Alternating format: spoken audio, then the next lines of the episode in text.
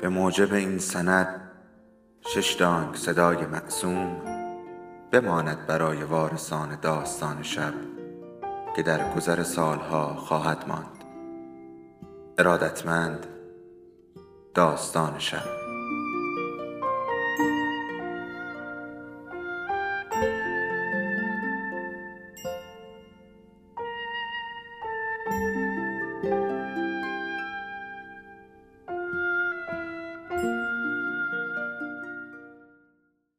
یکی بود یکی نبود.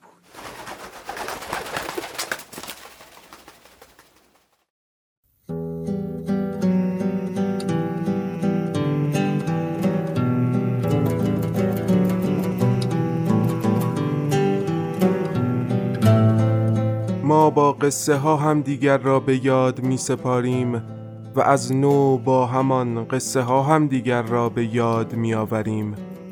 حالا یکی از ما قصهش را بلند می‌خواند تا به یادش آوریم. سلام. اینجا داستان شب است و این صدای شماست.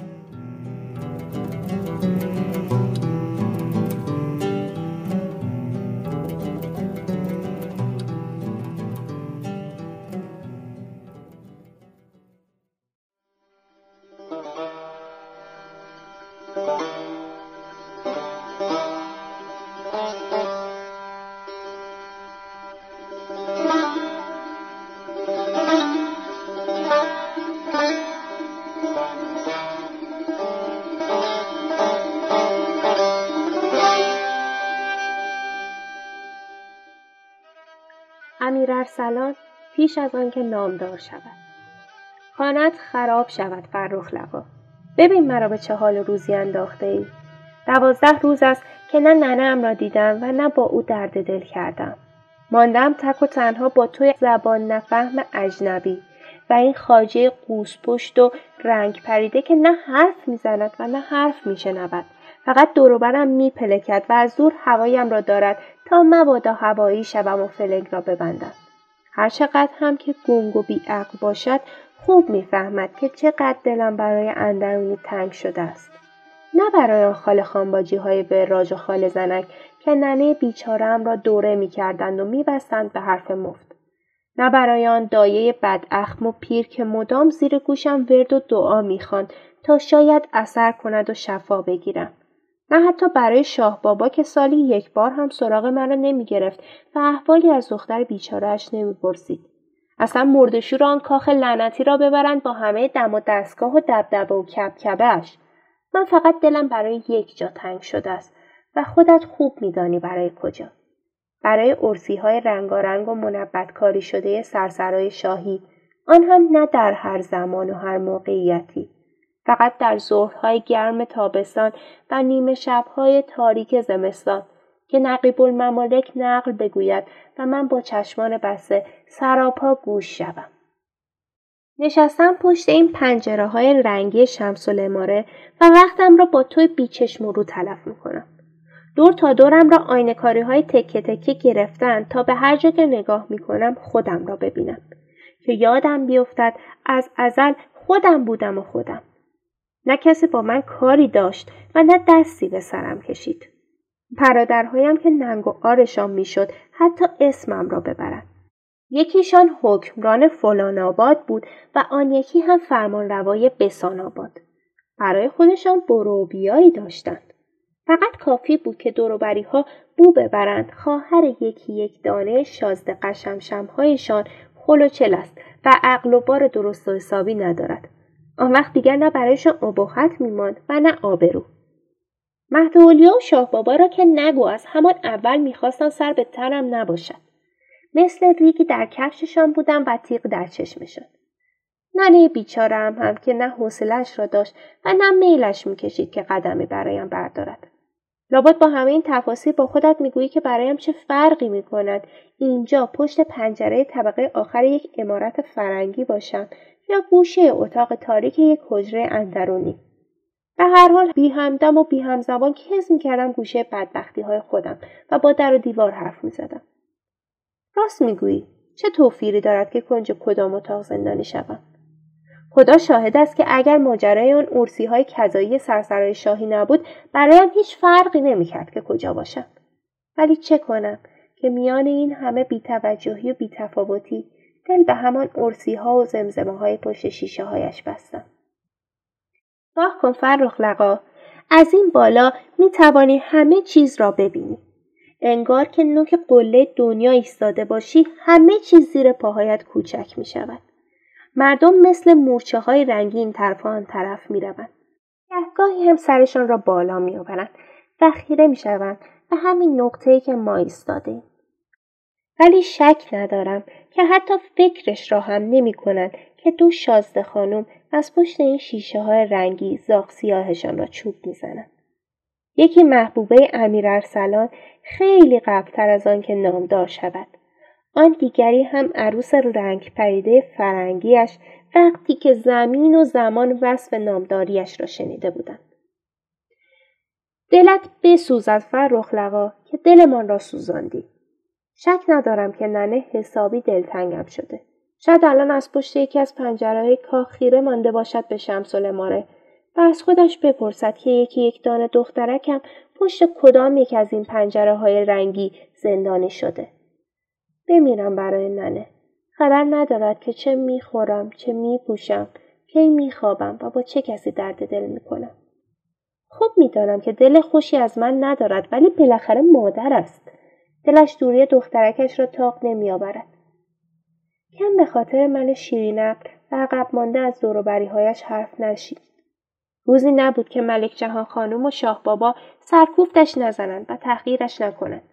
دیگر زبان سیغهی ها و تازه از راه رسیده ها هم سرش دراز شده بود. دستش میانداختند و آنقدر بیچار بارش می‌کردند تا خودشان خسته شوند و بروند پی کارشان.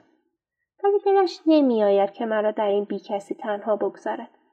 لابد هر روز پاپه شاه بابا می شود تا دلش را به رحم بیاورد و حکم بخشش مرا بگیرد. شاه بابا هم دیر یا زود نرم می شود. نه به خاطر من که به خاطر زجه ها و مویه های والده دو پسر رشید و شیرمردش حتما من شیرین عقل بیچاره را عفو می کند. ببین فرخ لقا مردم از این بالا چقدر کوچک به نظر می رسند. می توانم با یک اشاره انگشتم همهشان را له کنم یا با یک فوت ناچیز به بادشان بدهم. از دست تک تکشان عصبانیم. کفری می شوم وقتی که هیچ کدامشان نه از حال من خبر دارند نه از سرگذشتم آن وقت در گوشم پچ پچ می کنند و آبروریزی دختر کم عقل شاهنشاهشان را دهان به دهان می چرخانند.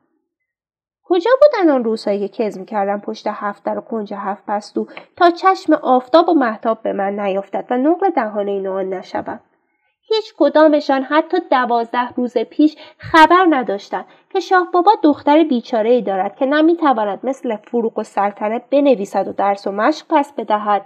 نه مثل تاج و سلطنه سر و زبان دارد که حرف بزند و مستمع جمع کند و نه مثل اسمت و دوله بر و روی دارد تا کل جوانان عذب درباری را یک لنگ پا پشت در اتاقش منتظر نگه دارد. راستش را بخواهی؟ اگه دل شاه بابا به حالم رحم نیامده بود و نقل شنیدن از نقیب و ممالک را برایم مجاز نمی کرد تا الان کنج تنهایی و عزلت خودم هزار بار پوسیده بودم. تا آن روزها هنوز پی عیش و نوش دربار خراب شده خودت بودی و حتی روحت هم از امیر ارسلان من خبری نداشت. نقیب الممالک همان پیرمرد کج و کله زبان باز سرگرمی جدیدی برای شاه بابا تدارک دیده بود. خیرخواهی شخص قبله عالم بود که من هم پشت یکی از ارسی های سرسرا بنشینم و دلم را خوش کنم به قصه گویی های او که فرو بروم در خواب و خیال عالم قصه ها و سرم گرم شود به رویاها. ولی همین قصه های نقیب الممالک بود که کار دستم داد. راستی از کجا پیدایت شد؟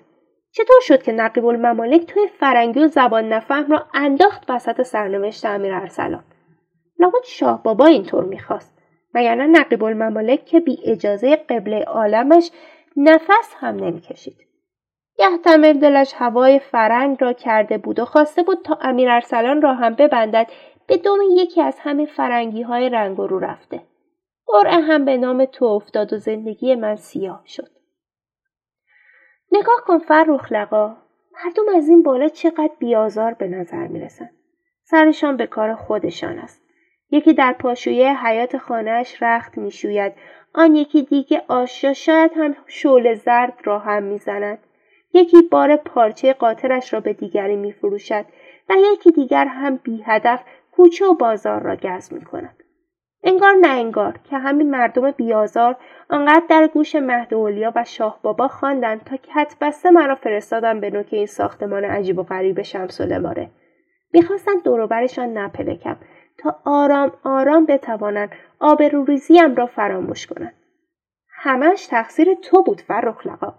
اگر پا برهنه پریدی وسط دل دادن و قلبه گرفتن من و امیر ارسلان همهشان در جشن عروسی هم کل میکشیدند و شادی می‌کردند و با شاه بابا به رسم عروسی دختران دیگرش به نکران دستور می‌داد که در شهر شیرینی پخش کنند و جار بزنند که ایوه الناس شاد باشید که دختر دردانه قبله عالم عروس امیر ارسلان نامدار قصه های نقیب الممالک شده. اگر توی خیر ندیده نان مرا آجر نمی کردی نان دیگر قصه بیکسی و درماندگی منو نمی‌خورد. برادرهایم سینهشان را جلو می‌دادند و از داماد نامدارشان تعریف می‌کردند. دل مهدولیام کم کم با من نرم شد. مثل اسمت دردانش موهایم را شانه می‌زد و در گوشم از رسم آین شوهرداری می‌گفت. ولی آن نقیب الممالک بیچشم و رو تو را گذاشت میان دامن امیر ارسلان. پیر مرد هیلگر لابد در این دوازده روز آنقدر قصه را کش داده تا رسیده به همان جایی که از اول می‌خواست. دست در دست هم خانه کرده اید در یکی از سرسراهای کاخ شاه بابایم.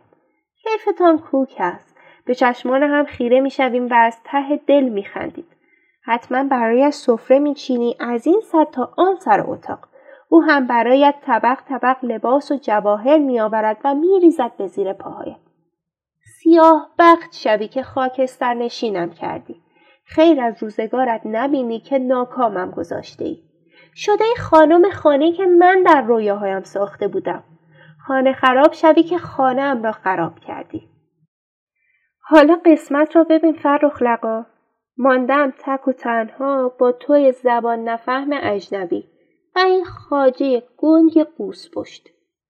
درد دلم را باید به توی خیر ندیده بگویم و تو هم در دلت به من بخندی که چه خوب امیر ارسلان را از مشتم درآوردی اشکالی ندارد عادت کردم به این همه بد بیاری اگر شانس داشتم که با آن لباس سفید نخنمای ننه پشت آن سفره عقد بیداماد مسخره خاصام نمی شدم و زیر چک و لگت های شاه بابایم خون بالا نمی آوردم. شانس نداشتم که تو آمدی و بدبختم کردی. الان هم شده تنها همدم و مونس من که اگر حرفهایم را به تو نزنم به هفته نکشیده قنباد می‌گیرم و میمیرم. تا ابد ناله و نفرینت می‌کنم از سر تقصیراتت نمیگذرم و آن دنیا هم بیخ گلویت را می‌گیرم. ولی ته دلم همون جایی که ننه می‌گفت مثل گوهر تاج شاه بابا درخشان و زلال است برای تو امیر ارسلان خوشبختی می‌خواهم. می‌دانم که همه چیز در دست آن نقیب الممالک خیر سر است ولی تو هم حواست را جمع کن. دنیا به کسی رحم نمی کند. دیروز امیر ارسلان را از چنگ من درآورد. خدا را چه دیدی؟ شاید فردا دست تو را هم بگذارد لای پوست گردو. بمانی با یک شازده خانم شرقی چشم درشت یا شاید هم دختر شاه پریان که عقل و هوش امیر ارسلان را از سرش بپراند و تو را بفرستد به طبقه آخر این شمس اماره بیدر و پیکر. حالا مثل من خودت را به در و دیوار بزنی راه بیفتی در کوچه و بازار و سراغ یارت را از قریب و آشنا بگیری. حتی بیستی جلوی شاه مملکت و بگویی که به هر قیمتی خاطر امیر ارسلان را می‌خواهی و غیرتش را نمی‌زنی کسی کاری برایت نمی‌کند. امیر ارسلانی که نامدار نشده با من چنین کرد بعید نیست که بعد از نامداریش قید تو را هم بزند. و مثل شاه بابا به یک جفت چشم آهو و گیسوی پریشان دیگر رو نشان دهد.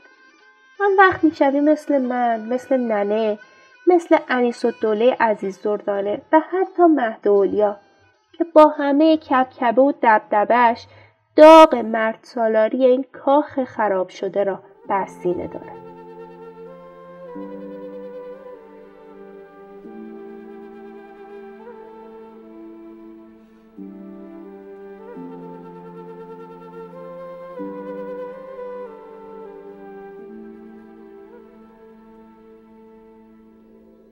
داستان شب بهانه است.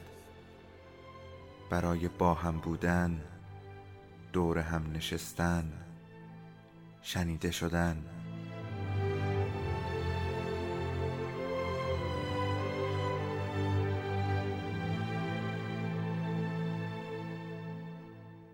صدای افسانه ها رو میشنویم